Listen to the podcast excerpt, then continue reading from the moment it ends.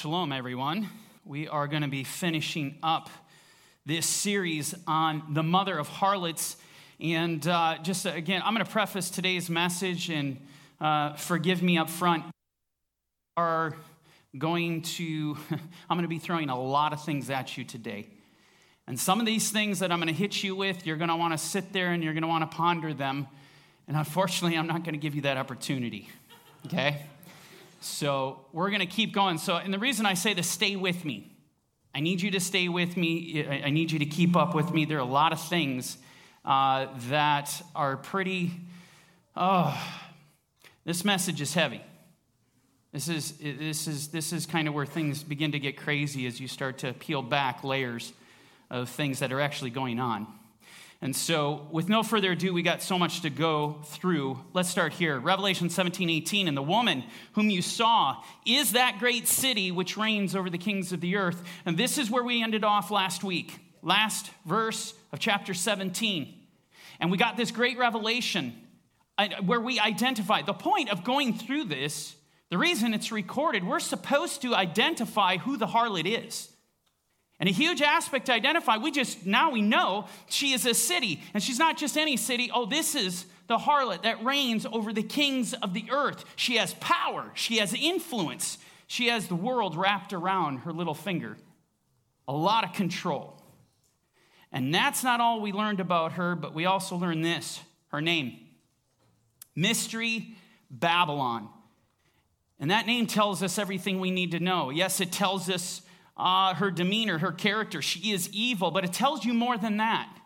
See, because scripturally speaking, Babylon is used of judgment. It's a reference point. And it's a word used to describe God's judgment is coming. And so we know her future. This woman's future is death and destruction by the hand of the living God, the God of Israel. Now, moving on, verse 1, let's break new ground. There's a lot of things we got to learn about her. After these things, I saw another angel coming down from heaven, having great authority, and the earth, listen to this, was illuminated with his glory. It's not something you read every day. What does it tell you about this angel? The fact that this guy has such great glory, he's coming down, he's illuminating the earth. I'll tell you what it tells me. This angel was in the throne room, and the glory of God that radiates from who it's you know psalm 104 says he clothes himself with light as with a garment. This guy has been in the throne room right? When we read in the torah in exodus 34 moses goes up the mountain he comes down his face is shining with the glory of god. He has to put a veil over it. The people are terrified because he drew near to god. And so you see this kind of glory coming down where he's illuminating the earth. He's coming from the throne room. He has a message. Listen to this message. Verse 2 and he cried mightily with a loud voice, saying, What? Babylon the Great. I want to stop here. It's not Babylon the weak, Babylon the insignificant, Babylon the pathetic. This is Babylon the Great. And if you don't really take that in, what is said next won't mean much. The fact that she is fallen is fallen. The concept, when Babylon falls, people will be dumbfounded because it's something that the world had seen as impossible. She's indispensable. She can't fall. She's too big to fail. I think of Rome in this context, interestingly enough. Uh, even before Yeshua came on the scene with the apostles, what, what were the inhabitants calling Rome? They called it the eternal city, the poets. The eternal city. It's just fascinating because she was so glorious, so powerful, so strong, so influential, not, there was no thought that she could ever cease to exist. This harlot bears that mark. She bears that mark. Jeremiah 51 says this Babylon has suddenly fallen and been destroyed. Now, you look at this, this is going to be something we'll cover a little more. But Babylon has suddenly fallen. It's going to happen so quickly. They're not prepared for it, they weren't looking for it. The inhabitants will be shocked. They will be in awe at how quickly this happens. But then it goes on and says this wail for her, take balm for her pain, perhaps she may be healed. You know, you, you, you read this verse, right, in verse 8, and you perhaps she might be healed. There's hope. until you go to the next verse. And then it tells you, but she won't be healed. That was off. You want to talk about getting the, you know, the wind taken out of your sails? Maybe she'll be healed. Next verse, no, she won't. Why? She will not repent. She will not turn from her wicked ways. She is disobedient. She hates the faith. She hates the goodness and righteousness that we find in the Word of God. Her inhabitants will not turn back to the Lord. They won't do it. And so they're gonna, the Lord's going to lay waste to them. And this is what we read next in verse 2, second half of it. Babylon has become a dwelling place of demons. It's accursed. It's a cursed place, a prison for every foul spirit, and a cage for every unclean and hated bird. Verse 3 For all the nations have drunk the wine of the wrath of her fornication. The kings of the earth have committed fornication with her. So, why did it become a dwelling place of demons? Because she made the earth drunk. This is the reality. And all the inhabitants of the earth drank of her cup of abomination. But then we read this and pay close attention because this is huge for today. And the merchants of the earth have become rich through the abundance of her luxury. The nations of the earth prosper through her prosperity. They are prospering. There's a business arrangement, there's a relationship. Okay, this is part of identifying who this harlot is. She has a relationship with the world, it's a business agreement. They do trading, literally. Now, this kind of, you know, when, when I was going through this, I was immediately drawn back to Ezekiel. The Lord drew me back to Ezekiel because one of the most significant characteristics defined that we know of Hasatan, of the devil, is trading. And I'll, I'll show you this. Ezekiel 28, check this out. Verse 4, this is of the devil. This is a prophecy about him. With your wisdom and your understanding, you have gained riches for yourself. And this is a mere image of what we're seeing with this harlot. Harlot, the same thing happened. And gathered gold and silver into your treasuries. Oh, by your great wisdom in trade, you have increased your riches, and your heart is lifted up because of your riches. This is what's happened to the harlot. You'll see this today. Heart is being lifted up. Verse 16 By the abundance of your trading, you became filled with violence within. In other words, Satan engorged himself with the pleasures and the things, the riches of the world, and out of that comes sin. It comes sin. It goes hand in hand, this great luxury.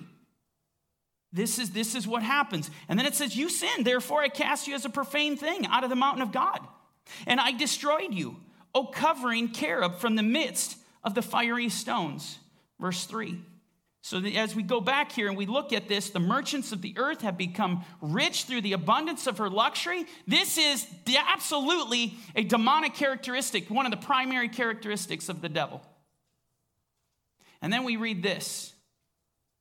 And I heard another voice from heaven saying, Come out of her, my people, lest you share in her sins and lest you receive of her plagues. And again, the prophets talk about this all over the place. We see the same thing. Uh, Jeremiah 52, verse 6 Flee from the midst of Babylon, get out.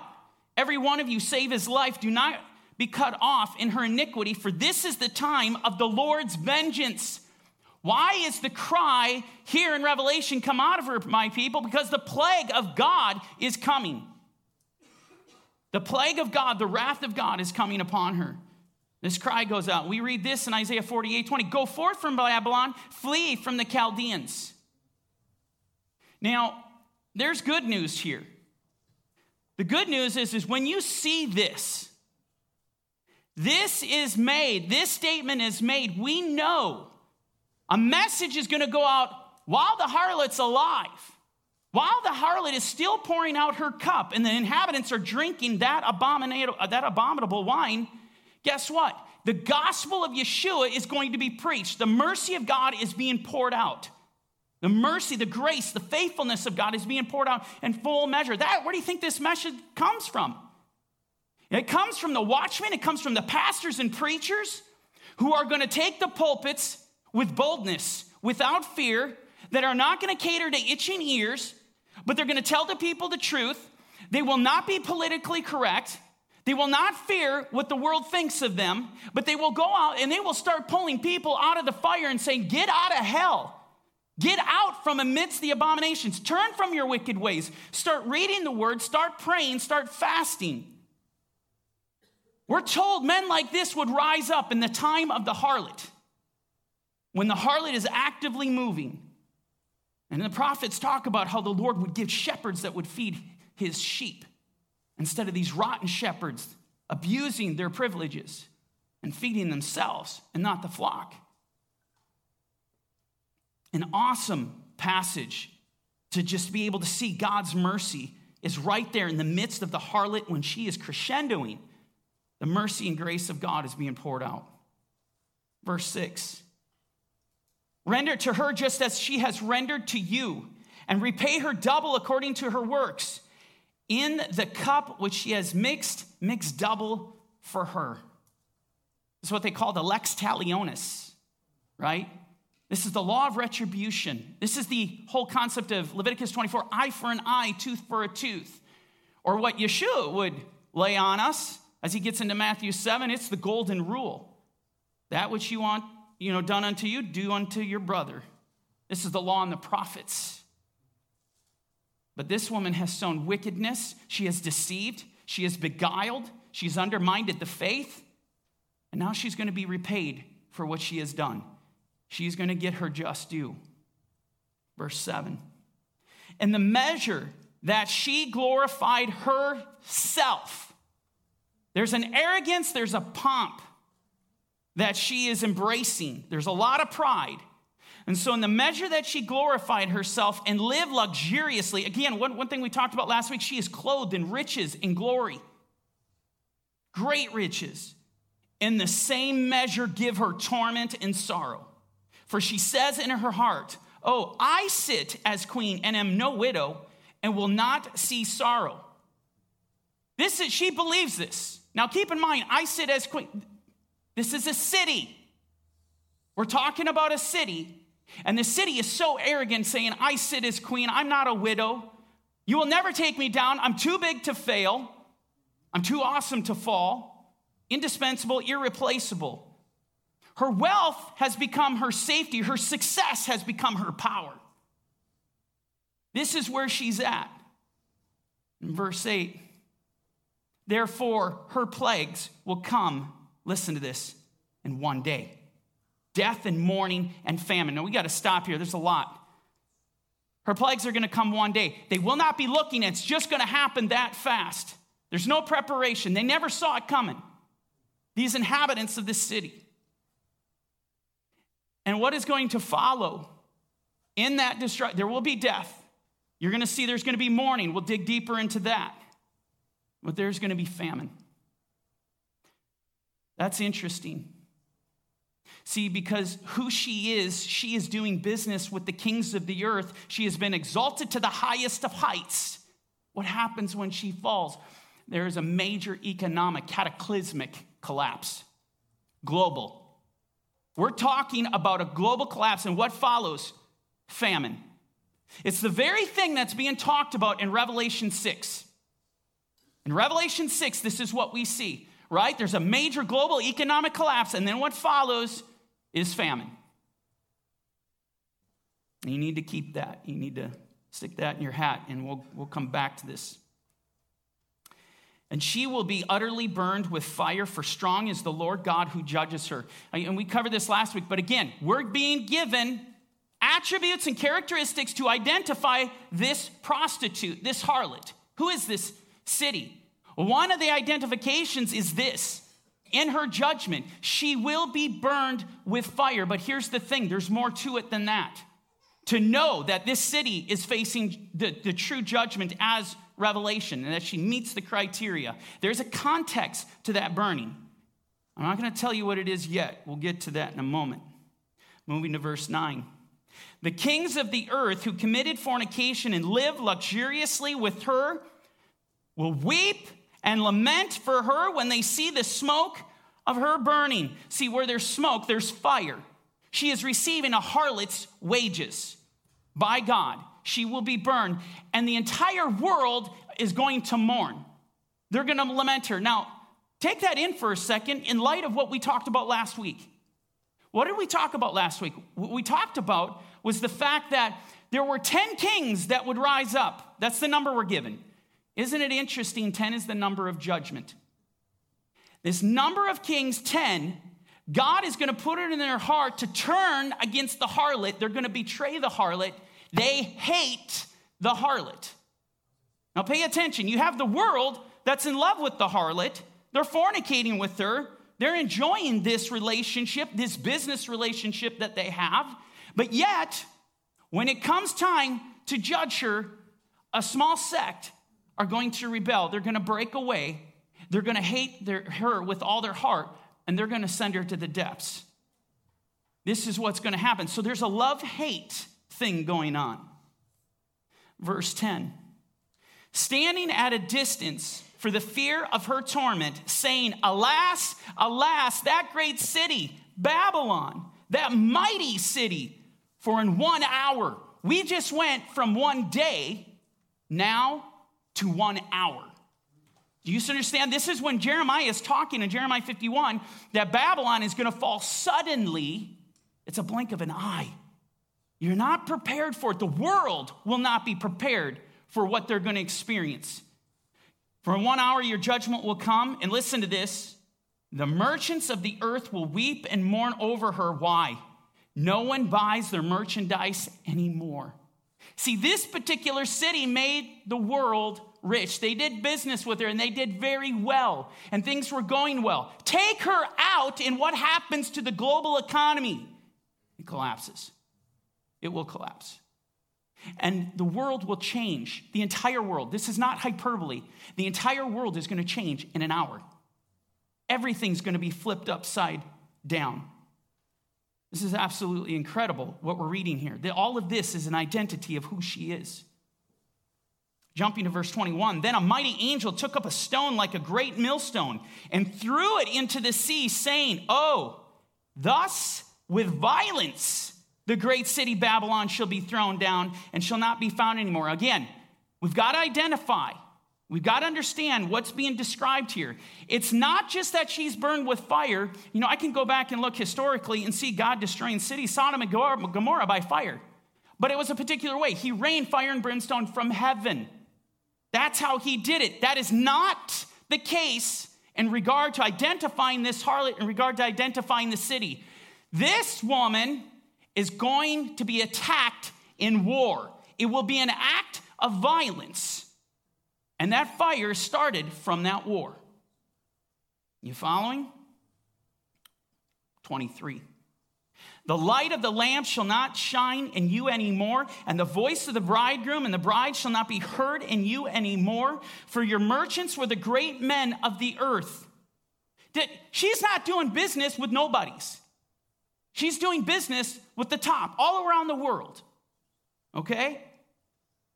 For by your sorcery, all the nations were deceived. You look at this in the Greek for sorcery, it is pharmakia. The use of medicine, drugs, spells. That's its definition. Pharmakia. And you can see this, and, and you know, the way they, you know, you get your Greek poets and stuff, you can always go outside of the Bible because we're dealing with, right, Koine Greek. You go outside the Bible and look at how some of the Greeks, whether Polybius or Plato, uh, Homer, how they utilize pharmakia and they utilize it as drugs. They utilize it at times as poisoning, poisoning the minds. And so you can read this in, in, in, the context of by sorcery, in other words, by seduction, all the nations were deceived by all of this. That said, this term pharmakia, and there's different, uh, there's different cases in which you see it being used, but it's the same term. I mean, this is where we get the term pharmacy, right? From pharmakia. There's pharmakos, pharmakon, depends on what case you have. This term used in Revelation is found several times. You can find it in chapter 9. We'll look at that in a moment. You can find it in chapter 21. You can find it in chapter 22. And here's what's important. Listen to me carefully. This term is one of the sins mentioned in the book of Revelation clearly during the time of the harlot, okay, this is one of the sins that explicitly is mentioned that men have engaged in pharmakia. I'll check this out. In Revelation 9:21, this is what we read. And they did not repent of their murders, of their sorceries. That's pharmakon. This is where we get this is the, the masculine form of uh, pharmakos is the masculine form of the pharmakia, the feminine. They didn't repent of it, or their sexual morality, or their thefts. No, no. Tread with me here for a second. The context here is this statement is made after the sixth trumpet in the book of Revelation is blown.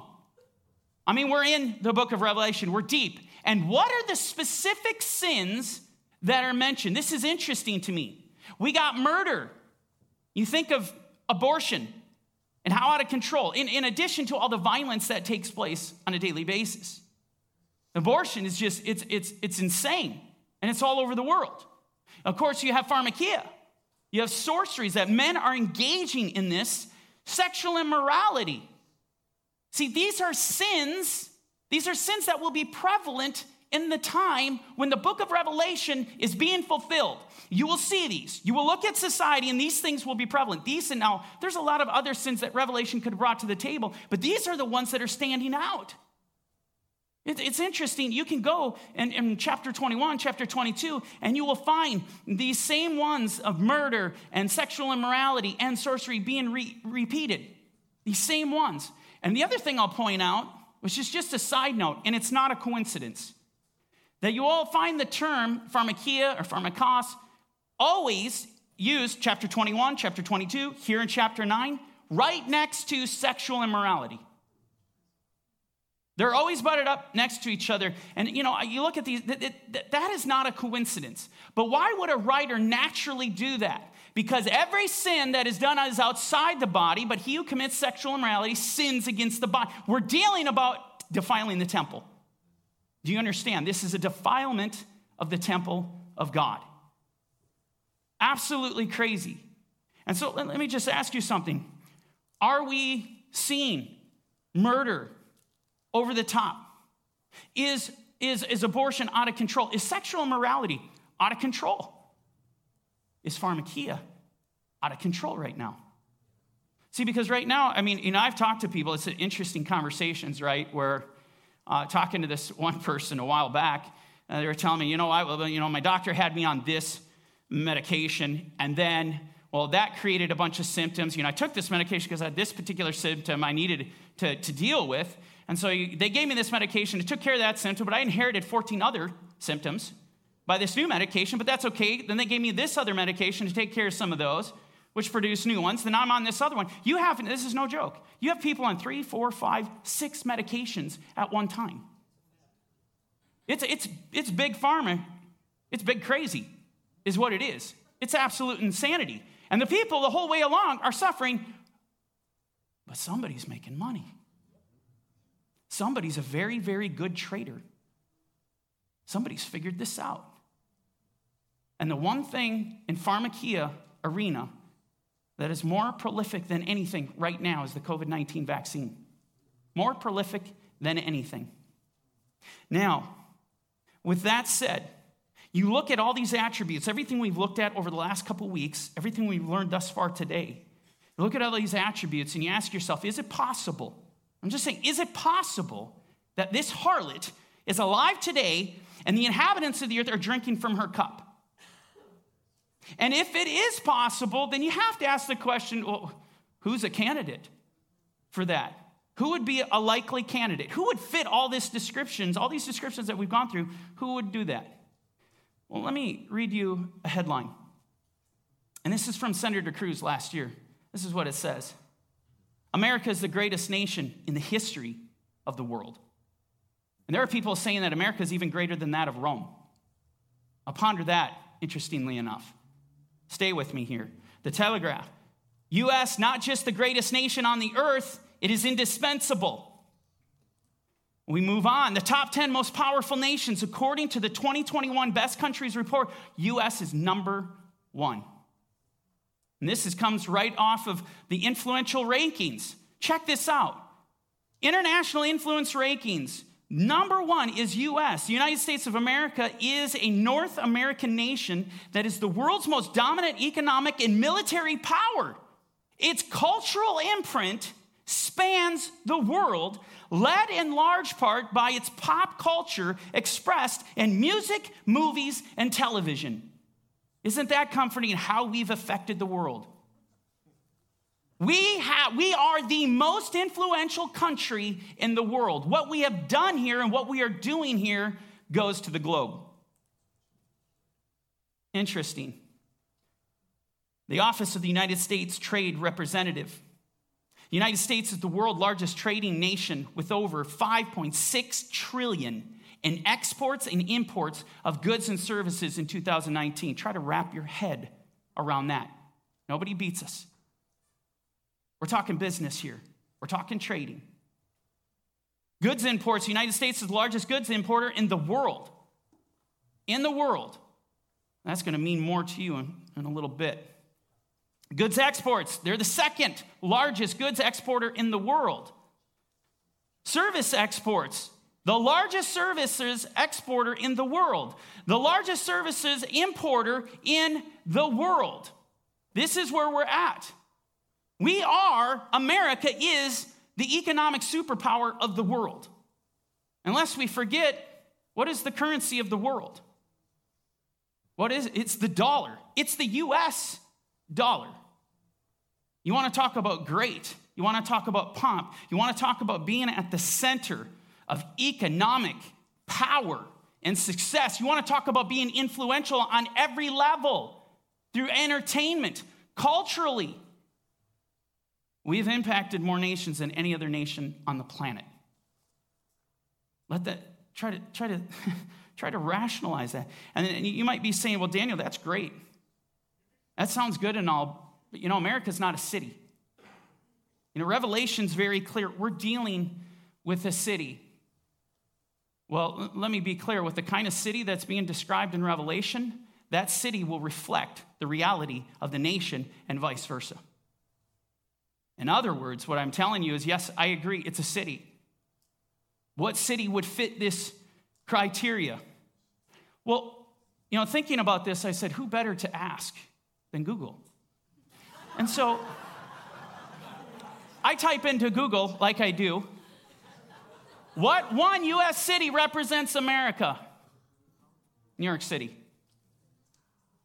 What one city? It gets better. And we read this What is the most famous city in the USA? New York City. Here we go 21 most influential cities in the world. New York City. New York City, period. And it gets better. What's the greatest city in the world? New York City. All of these things are pointing. This is the absolute icon of Americana, of American wealth, of American prosperity. All comes to this. And not even just New York City. If you're familiar with New York City, there is a very specific sacred ground of New York City. There's five boroughs that make up New York City. You got Queens, you got Brooklyn, but there is one that stands out above the rest, and that is Manhattan. It's Manhattan. And you'll find as you get into the, to the little area, the heartbeat, and it's called the heartbeat of the Big Apple. And ironically, this is even funnier yet. Manhattan's actually just typically referred to as the city. The city. And what they had, they had features the two largest stock exchanges in the world. I mean, this, this is no debate. This should draw attention. Not just that, we have these prolific superpowers of the banking system. We have JP Morgan Chase, you got Morgan Stanley, Goldman Sachs, we got many others, all represented in Manhattan, the very epicenter, the heartbeat of New York City. The monsters of media, Twitter, Facebook, LinkedIn, Google, all of these but check it out. They're all represented in Manhattan. Every one of them, even though they have places all over the place, they're all represented right in Manhattan. Let me take this a step further. In Manhattan, what do we have? The UN headquarters. I mean, UN headquarters for the world is in Manhattan. What did we read last week? Revelation 17, 15. Then he said to me, The waters which you saw, where the harlot sits, are peoples, multitudes, nations, and tongues. If there was any symbol ever that would represent nations, peoples, and tongues, it is the UN. It's the UN. Let's move forward. The Stonewall riots. And this is important. If you're not familiar with the Stonewall riots, back in 1969, riot broke out at the Stonewall Inn. Why? Well, see, in 1969, it was illegal to solicit a same sex relationship. Homosexuality was illegal, it wasn't accepted. And what happened in the 60s, gay clubs started popping up under the radar. And police would go out and break them up and bust them up. It's illegal. This is, we're not going to allow this kind of behavior. You're not going to be able to do this here. But 1969, something unique happened. These, these, these uh, people at Stonewall Inn that particular night, June 28th, it's actually early in the morning, they turned on the police and they pushed back. They wanted the right to freely express their sexuality and who they are. This is what they wanted to do. Do you know what happened out of that riots the very next year? To mark it as a memorial in the month of June, we had this country, for the first time in history, had four gay pride parades, four gay marches, pride marches. You had in Los Angeles, you had it in San Francisco, you had it in Chicago, and you had it in New York. Never in the history of this country has anything like that happened. Do you know that the Stonewall riots are literally considered to be the, the, you know, the birth of the modern day gay rights movement? And did you know that only a couple years after 1970, organizations started popping up? It started to become more and more prevalent in this country, but it didn't stop. It actually went global. All because of this event.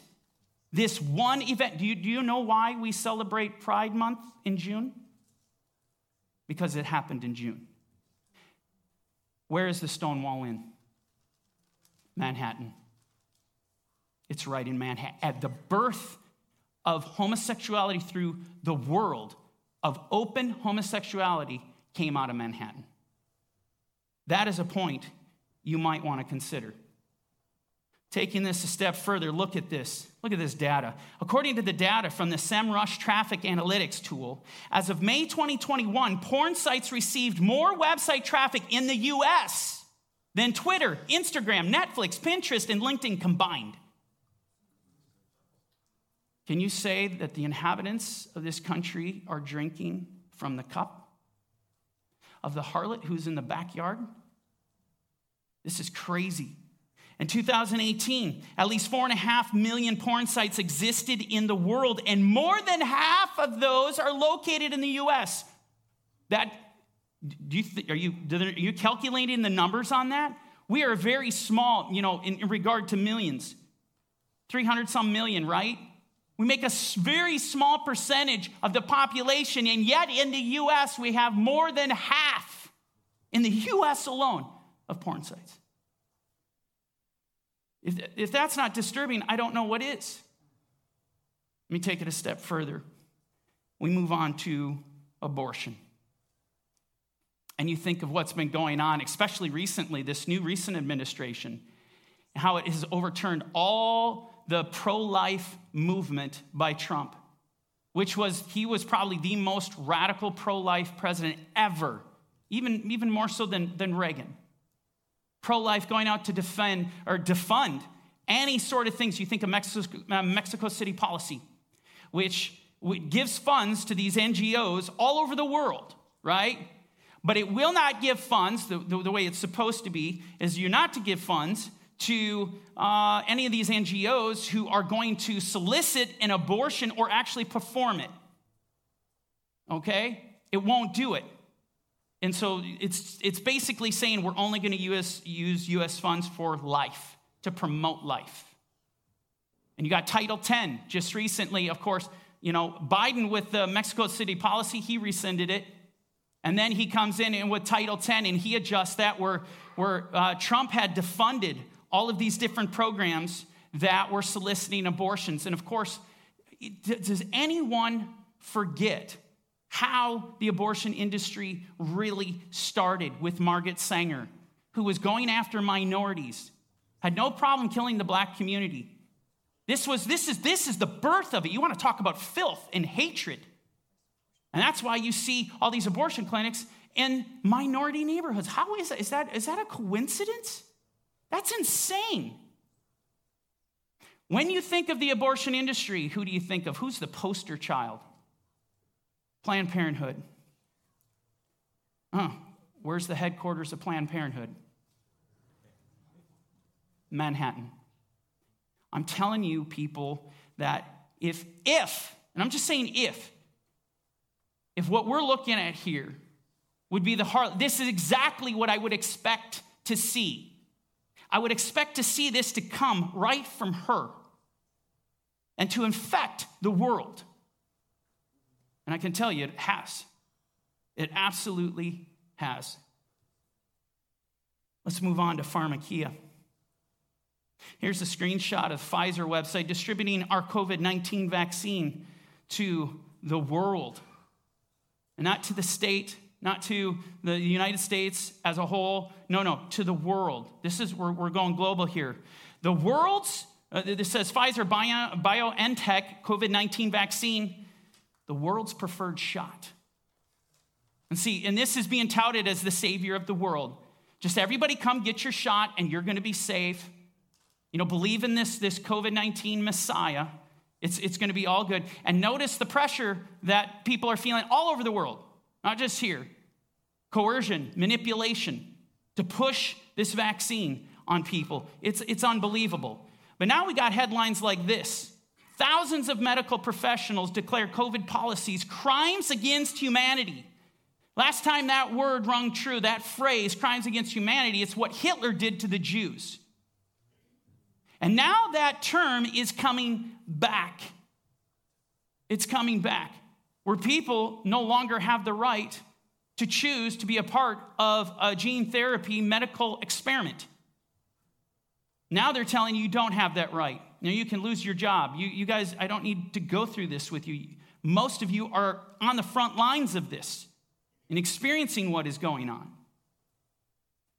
You have this headline just recently put out 30 fully vaccinated Massachusetts residents die of COVID 19 in the first week of November. Fully vaccinated, dying of COVID 19. But we were promised, we were told, we were told that this is going to help. This is going to make you, you won't get COVID 19. It's all good. Now the narratives just slowly, they got to adjust. They got to bend, twist, and contort. U.S. Pentagon threatens to decertify Oklahoma National Guard if commander doesn't reverse ban on COVID vaccine mandate. In other words, any resistance to the agenda, and you are going down. You will be met with some serious opposition. And then we have this criminal conspiracy unraveling. Pfizer and the government concealed thousands of deaths mass injuries caused by experimental COVID jabs. Now, this is just recent, December 3rd. Pfizer received over 1,200 reports of death from their vaccine in three months, but refused to pull it from the market. Look at this. The first 500 Pfizer EU uh, emergency use authorization documents have been released. And now the world knows why this information was set to be concealed until 2076. I don't know if you heard, I think most of you might have heard, but here's, here's what happened. A group of scientists and doctors got together and sued the FDA. And what they did is they, they wanted to, you know, they actually believe the Freedom of Information Act is a real thing. And they want the FDA to produce the documents showing how did you come to your decision to give them emergency use authorization? How did you come to the decision that you approved Comirnaty? How did you do that? We want to see that. And the response of the FDA is, is we want 55 years to produce that information. That, that's not a joke. I'm dead serious. That doesn't sound fishy at all. That sounds totally normal, right? Apparently, they could approve it very quickly, no problem. But we can't produce the information by which we based our decision. We can't produce that for, oh, 50, 55 years. Tell me this is not insanity. And then it goes on, check this out. It goes on. In the first three months of the vaccine's rollout, there were voluntary reports of 1,200 plus deaths and over 42,000 adverse, um, adverse uh, reports, spanning a total of almost 159,000 adverse reactions. One of every 37 reports was death. This has only come up this week. Only this week, uh, because they had to fight to get this information. Why do you have to hide information when you have this superpower drug that is just so powerful and so amazing? And it actually has no side effects. You might have a little soreness in your arm. Don't worry about the people that are dying over here.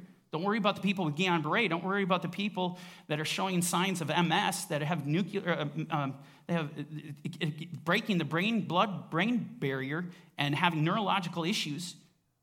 Don't worry about all that stuff which more and more testimonies are coming out. Here's where I'm going with this. We, we need to crescendo on this. If you remember Ilana Rachel Daniel from Israel, she came out with the report and just ripped Pfizer to shreds. Pfizer CEO Albert Bourla calls Israel World's Lab an interview. This is where this is where things really mess with me, where things get really, really disturbing. You're talking your worst nightmare coming into reality right now. What do I mean by that? What I mean by that statement is, is there is a pattern right now reemerging that we have seen before multiple times. What am I talking about? I'm talking about this. Follow me. Going back to the 8th century BC, you see Israel. Northern kingdom, we had northern kingdom's Israel, southern kingdom is Judah. Israel has totally abandoned their God. They've rejected any notion of Him. They rejected His Torah, His commandments. They are not faithful to Him. They don't love Him. And they're what, what the Bible would call, they're committing harlotry, interestingly enough. They're committing harlotry against Him. So, what does the Lord do? Listen to me carefully. The Lord sends a shot across the bow and gives Assyria the power to come and attack them. Now, this is before 721 BC. It's before, it's long before. So they do a shot across the bow. And this is where you see uh, Israel's response in Isaiah 9, and we'll go through that in a little bit. But Israel doesn't repent. The long and the short of it is they don't repent. They continue on. They don't want to stop sinning. They don't want anything to do with the Lord. So in 721 BC, the Lord sends Assyria and, lays waste to Israel, scatters them all over the place. Here's the other part of the story you need to understand. The Lord already had his eye on Assyria to judge them because here's the dirty little secret you cannot touch the apple of God's eye and walk away. It's not going to happen. That is not going to happen. He had already pre planned I'm going to bring judgment on Israel. Oh, yeah. And I will bring judgment on Assyria, one of the most wicked empires that have ever existed. The good way to do this is go touch my people. My people are sinning. I'll let you have advantage, but I'm only going to let you do this because I'm going to take you out. You need to come into judgment. Assyria was destroyed. They were destroyed. There's a pattern, it keeps happening. Then we go to the, to the Chaldeans, to, to the land of the Babylonians. Long before, even before 597, God was given the Jewish people, the southern kingdom of Judah, giving them warning shots as Nebuchadnezzar was taking outskirt cities from Judah and conquering, and, and they were losing ground. Judah was losing some ground. I mean, at that time, that's when you say, okay, you know what? We're losing ground. The enemy has power over us. We need to repent. We need to fast. We need to pray. We need to get back in His Word. We need to walk in righteousness and holiness. This is what we need to do. That didn't happen. So in 597 BC, Babylon comes walking in and takes over total control of Jerusalem total control. Ultimately, it would be destroyed in 586 because they kept rebelling. They kept rebelling. So God's given these shots across the bow, and they're saying, so you have this pattern. But here's the thing about it. Again, guess what? What does God do to Babylon? What does he do to Babylon? He destroys them. They touched the apple of his eye. The prophet Jeremiah talks about this, and he lays waste to them. Here's the deal you can't mess with Israel. You can't mess with the people of God and think you're going to be okay. You cannot do it. And this is where we're going to dig deeper. Let me read this to you. Immunization expert unvaccinated people are not dangerous, vaccinated people are dangerous for others. And then it says this Israeli doctor Kobi Haviv told Channel 13 News 95% of seriously ill patients are vaccinated. This is referring to Israel. Fully vaccinated people account for 85 to 90% of hospitalizations. We are opening more and more COVID branches. The effectiveness of the vaccines is declining or disappearing. They're in awe. They don't understand what is going on because the vaccinated are the ones that are filling up Israel hospitals. This is coming from the doctor in Israel. This is coming from other multiple sources, actually. Not, i don't want to spend a bunch of time here. I'm just giving you one little clip here. So you understand what in the world is going on in Israel. Hell has been unleashed. Do you guys remember? And for those of you that went through the Hebrew series, you're at an advantage. I talked about all these signs that are coming out. And you got foxes trampling on the Temple Mount, you got snakes coming out of the wall. These are omens, bad omens, that something horrible is coming to Israel. And I don't even need those omens when I see gay parades beginning in Stonewall Inn now traveled across the sea, infecting Israel. They now are having gay parades in Jerusalem. And what I'm telling you is, is I know judgment is coming upon Israel. And here I read a headline like this where they get in bed with Pfizer and these needles start flying everywhere. And the inhabitants of Israel being forced to take this vaccine. Now, they're the numbers that are filling up the hospitals. Oh, God, help us. Because when I look at this, what do I know? Where's Pfizer's headquarters? Manhattan. You can't even make this stuff up anymore. You cannot make this stuff up. In the harlot's den, they went into bed with the, with the harlot, Israel, and buying all these vaccines. And the people are starting to suffer. What do you think is going to happen to us?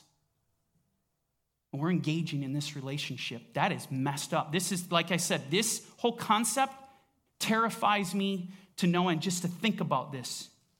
I can't handle it. And so there's a pattern. Hanukkah, we're in Hanukkah right now. That pattern exists in Hanukkah. Israel was sinning. God allowed the spirit of Antichrist, the spirit of Antiochus, to come in and lay waste to them. But then God had mercy, and what did he do? Destroyed them. Everybody that comes against Israel, you're going down. This is not okay. What we see is not okay. It's disturbing beyond you know, anything I can even describe. I'm, I'm at a loss for words at, at what we're seeing today. Now, let me say this whether or not New York City, Manhattan is the harlot as specified in Revelation, that remains yet to be seen. If you see her burned with fire, specifically in the context of war, then you might want to step back and start considering you might be living in Bible prophecy. Oh, but wait. The shot across the bow did happen, didn't it?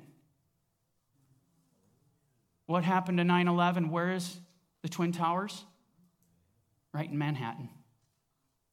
The initial shot, just as Assyria had given an initial shot, just as Babylon is, did the same thing. There was an initial shot across the bow. This was a prelude of what's to come if there's no repentance.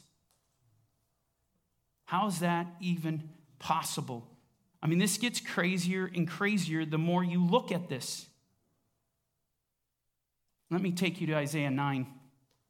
It said, All the people will know Ephraim and the inhabitants of Samaria who say in pride and arrogance of heart, The bricks have fallen down, but we will rebuild with hewn stones. The sycamores are cut down, but we will replace them with cedars. Therefore, the Lord shall set up the adversaries of Rezin against him and spur his enemies on. The context is what here? Is that Israel is sinning.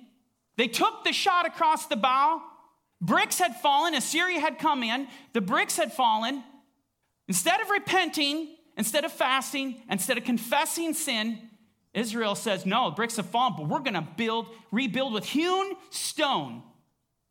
How many of you read The Harbinger? How many of you saw Jonathan Cahn's?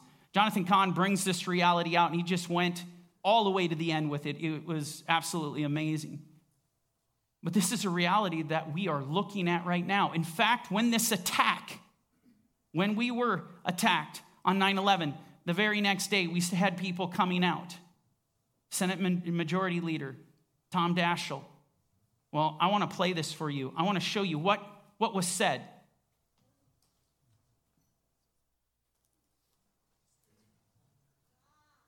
For 212 years of the strength of our democracy, and say that America will emerge from this tragedy as we have emerged from all adversity, united and strong. I know that there is only the smallest measure of inspiration that can be taken from this devastation. But there is a passage in the Bible from Isaiah that I think speaks to all of us at times like this. The bricks have fallen down, but we will rebuild with dressed stone. The fig trees have been felled, but we will replace them with cedars. That is what we will do. We will rebuild and we will recover. Today, on this day of remembrance and mourning, we have the Lord's word to get us through. Bricks have fallen, but we will build with pressed stones. Sycamores have been cut down, but we will put cedars in their place. So, as you look at this, and we'll go back to Isaiah 9, here you saw people in their own country. Our response to the attack was exactly the response that Israel gave the Lord. And what's he say? Therefore, the Lord shall set up adversaries. Because you said this, because you said this, he's going to set up adversaries. I mean, how insane is this getting? And do you realize that we did rebuild? I mean, we did rebuild. We did this right here. And what is this called? A lot of people call it by its colloquial, the, the Freedom Tower. That's not its official name. The official name is One World Tower. Now, you think about this on a prophetic level of what Nimrod did, the whole concept of gathering the world, wanting to seduce the world to coming into his way of thinking, into his mindset, to build this great Tower of Babel so that they would not face the judgment of God in a very similar way as this, this, this harlot has declared, I am queen. I will sit forever. I will not be brought down. Let me take it a step further. After Jonathan Cahn did the Harbinger, he did the Shemitah, which simply means the year of release. It's the year of release. And one thing that he recognized is that there is a peculiar pattern happening in our economics. Every seventh year during the Shemitah, we have some serious economic woes that we get trashed with. Okay? You have 1973, I think we lost like 45% of the market. We went from 2% inflation to like 12%. It was awful. But here's the thing that's not all that is happening on the Shemitahs in this country. That's, this, is, this is insane. What happened in 1973 in the year of Shemitah? Roe v. Wade. Roe v. Wade. We suffered a great economic crisis. You go to 1980, of course, you had the double dip recession. 1987, Black Monday, stock market crash. That was huge. You come to 2001, more economic woes. What happened in 2001? 9 11 in a Shemitah. In a Shemitah. 2008, one of the worst financial, considered to be the worst financial crisis since the Great Depression. And then you have 2015, more economic woes. But what happened in 2015? We legalized gay marriage in a Shemitah. Now, guess what? Right now, 2021, all the way into 2022, we are in the next Shemitah. And I can tell you, I am not looking forward to what the rest of this year is going to bring from a historical perspective, from this pattern that we see emerging. And so, what is the takeaway as we go through this? You know, there's two things. Number one, we need to know, you know, you think about it. it is, I mean, I, I think weird thoughts, I guess, sometimes, but as I know you do.